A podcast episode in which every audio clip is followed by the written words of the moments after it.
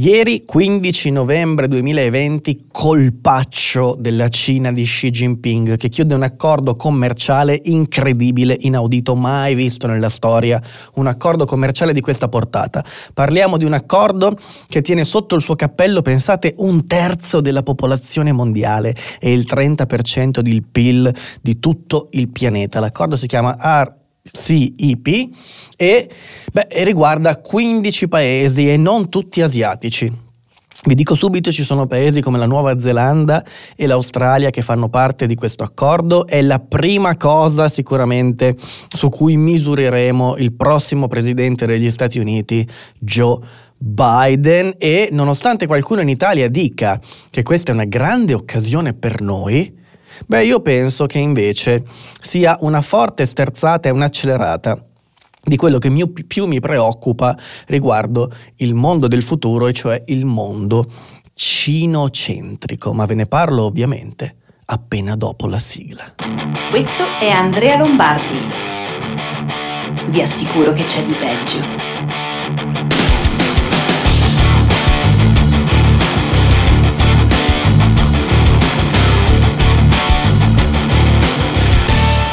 Ma di peggio in che senso? Non preoccupatevi, in un futuro non troppo lontano avrò una sigla nuova e ci sarà anche una bella sigla grafica, ma quel giorno non è ancora arrivato. Adesso oggi invece dobbiamo parlare di un'altra cosa, non della mia sigla, ma di questo grandioso accordo, eh, l'R C E P. Un accordo che, come vi dicevo prima, coinvolge quindici paesi, non tutti asiatici. Vi dico quali sono i principali, così cerchiamo di iniziare a inquadrare la portata di questo accordo storico. Abbiamo l'Indonesia, la Malesia, le Filippine, Singapore, la Thailandia, il Vietnam, la Cina, ovviamente il Giappone, la Corea del Sud e niente meno che l'Australia e la Nuova Zelanda. Questi sono i paesi che ieri hanno firmato questo accordo, che non è una novità assoluta in realtà, nel senso che è un accordo chiacchierato fin dal duemiladodici, ma che ieri ha trovato l'accordo definitivo e la stipula della carta. Perché? Beh, probabilmente l'accordo definitivo nasce sulla scorta della decelerazione dell'economia ah, che è avvenuta anche in quei paesi asiatici e, come vi ho detto, non solo, in seguito alla pandemia di coronavirus. Quindi eh, diciamo che sulla spinta, insomma, di questa decelerazione economica, questi paesi hanno deciso di unirsi insieme sotto questo grande cappello per tentare di far fronte alle contingenze che sicuramente avranno ripercussioni anche nei prossimi anni. E questo è un dettaglio importante. Una pandemia che mette in crisi tutto il mondo, e in particolare getterà senza dubbio il mondo occidentale in una grande crisi economica, in Asia è stata vista come l'occasione per siglare un accordo che eh, era chiacchierato e di cui si vociferava già da anni. Che cosa è questo accordo? Cosa contiene? Che scopo ha? Lo scopo ovviamente è quello di favorire il commercio tra questi paesi.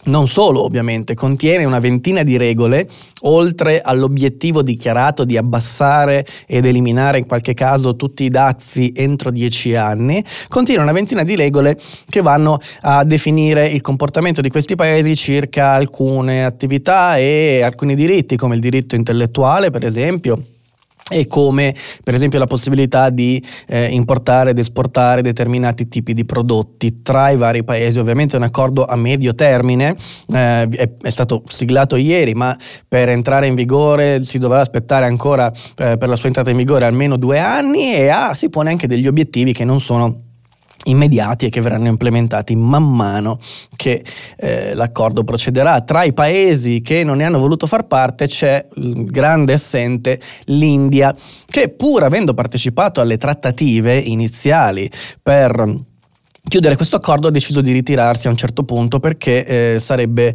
eh, secondo il suo punto di vista, penalizzata da questo accordo con la Cina, eh, perché ovviamente permetterebbe alla Cina di vendere i suoi prodotti ed esportare con molta più facilità all'interno dell'India, quando in realtà l'India probabilmente non riuscirebbe, questo pensa l'India al momento, ricavarne altrettanto beneficio. Perché dobbiamo o preoccuparcene o pensare che sia una grande occasione? Qualcuno in Italia pensa che sia una grande occasione. Qualcuno in Italia pensa che eh, dovremmo sfruttare questo accordo commerciale per tentare di esportare ancora di più verso la Cina e verso i paesi asiatici. Mi chiedo se queste persone pensano davvero di poter ehm, rendere l'Italia un esportatore di che cosa? Di qualche Ferrari, eh, qualche Ducati, magari qualche giacca di Armani e qualche altro prodotto di qualche altro marchio di lusso, eh, di lusso e quanto pensano questi signori che questa mh, politica possa reggere nel tempo. Se davvero ci aspettiamo che magari se tra cinquanta anni la Ferrari sarà ancora la Ferrari, la stessa cosa la possiamo dire di Gucci, di qualche altro stilista che al momento pare essere il centro del mondo visto dalla prospettiva italiana? Non lo so, non mi sento di dire senza dubbio che anche in, questi, in queste industrie che consideriamo il fiore e l'occhiello del Made in Italy stiamo lavorando così bene da pensare in un futuro, diciamo a lungo termine, di rimanere il cavallo vincente, posto che lo siamo ancora ovviamente. Quindi non lo so, ehm, registro questo entusiasmo da parte di qualche economista o di qualche politico, lo metto lì e riservo una valutazione, diciamo mi riservo di rivalutare queste posizioni in futuro.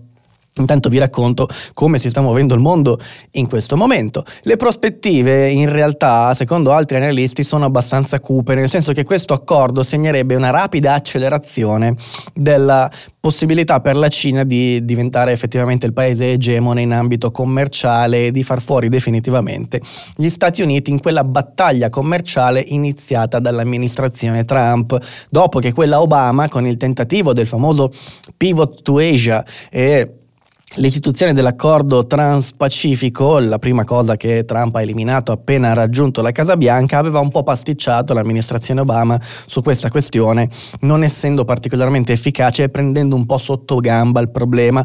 Per questo mi sento anche di dire e di rispondere a tutti quelli che eh, mi portano all'opposizione del ma non preoccuparti, Trump, Biden o chiunque altro, la politica estera americana alla fine non è così diverso da un presidente all'altro, non è assolutamente vero, e prova ne è proprio ciò che ha fatto l'amministrazione Obama in ambito, diciamo, commerciale eh, nei confronti della Cina e dei paesi asiatici. Quindi attenzione, questo è il banco di prova su cui misureremo Biden appena si insedierà alla Casa Bianca, poiché vi ricordo che Biden era anche il vicepresidente di Obama e eh, fu un protagonista di quel famoso pasticcio del Pivot to Asia, e quindi diciamo che in questo senso vorremmo capire se ci sarà una sorta di continuità con l'amministrazione ehm, Obama o, o se invece ci sarà una sorta di difficile continuità con la politica portata avanti dall'amministrazione Trump. Capite quindi che questo è una pietra miliare, quella che si è segnata, che abbiamo segnato diciamo con la notizia di ieri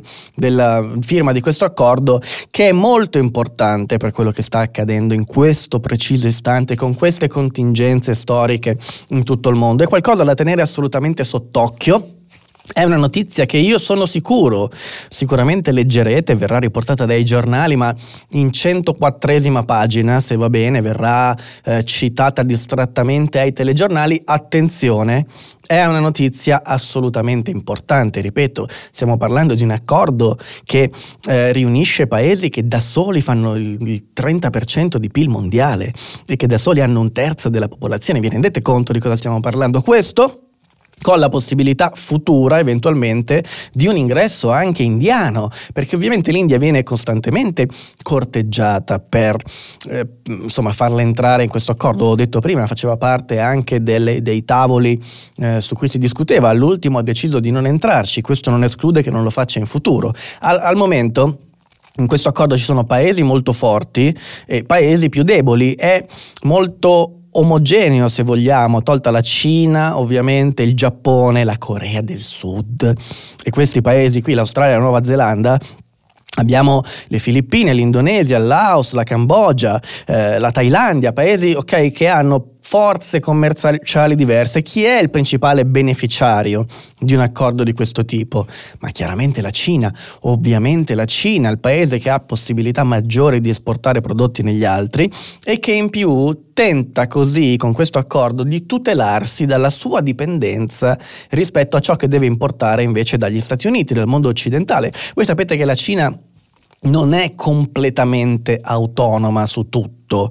E quindi il suo duplice obiettivo con un accordo di questa portata è sì tentare di chiudere accordi commerciali, favorire l'istituzione e il funzionamento del suo progetto delle nuove vie della seta, che peraltro vi ricordo è una cosa che vi ho raccontato per bene in un video che vi metto qua sotto in descrizione. Dovete assolutamente recuperarlo, perché dovete assolutamente sapere cos'è, eh, di cosa si parla quando si citano o si cita la nuova via della seta o le nuove vie della seta, perché in realtà sono tante. Ecco, capite che la Cina si porta a casa anche questo, c'è una possibilità in più di espandere quel progetto che, vi ricordo, ha un obiettivo a lunghissimo termine, arriva al duemilaquarantanove, e si porta anche a casa la possibilità di andare a eh, raccattare dai suoi partner, sotto questo grande cappello che è il primo firmato dalla Cina, qualcosa di veramente storico, tutti quei prodotti e tutte quelle materie prime di cui ha necessità e che fino ad oggi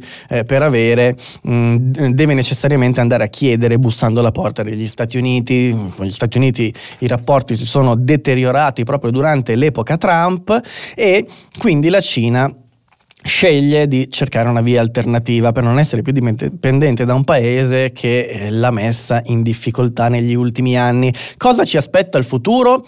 È troppo presto per dirlo, è troppo presto per fare una valutazione su cosa ci aspetta il futuro. Mi interessava ovviamente raccontarvi cosa è successo prima di darvi una valutazione, diciamo, definitiva. Non posso darvela di certo oggi, non posso darvela io in questo momento, ma è una cosa che dobbiamo tenere d'occhio, è una cosa che dobbiamo tenere d'occhio e quindi era necessario assolutamente raccontarvela, e vi darò molti aggiornamenti man mano che ehm, le evidenze su ciò che accade, che accade renderanno più chiaro ehm, il percorso che potrà avvenire in futuro. Intanto informatevi, vi lascio qualche link e vi ricordo di recuperare tutti i video che ho fatto sulla Cina, ok? Quindi Via della Seta, vi metto tutto qua sotto in descrizione, fatevi una bella scorpacciata di questi video perché è importante. Questo è il paese con il quale dovremo confrontarci in futuro, questo è il paese da tenere sott'occhio, questo è il paese che le cui scelte eh, ricadono indiscutibilmente su di noi. Al di là che vogliamo pensare siano occasioni oppure pericoli e minacce, le sue scelte ricadono su di noi. Quindi grande attenzione, vi metto il link qua sotto, vi ringrazio per avermi seguito fino a qui e ci vediamo domani alle tredici con Panto Prazzolo, come tutti i giorni da lunedì a venerdì, e poi alle diciotto con un video di approfondimento. Vi ricordo che il primo di dicembre io lancerò una bomba. Il primo di dicembre lancerò una bomba che è il Panto Prazzolo Club. Non posso dirvi altro per ora, ma vi assicuro che è qualcosa che farà diventare di colpo uh, completamente fuori dalla storia tutte le iniziative degli altri YouTubers e tutte le loro community. Quindi state sintonizzati, lo annuncerò un po' prima del primo dicembre e poi quel giorno sarà effettivamente operativo per tutti quelli che vorranno aderire. Grazie per avermi ascoltato fino a qua, noi ci sentiamo molto presto e tanti saluti alla Cina di Xi Jinping.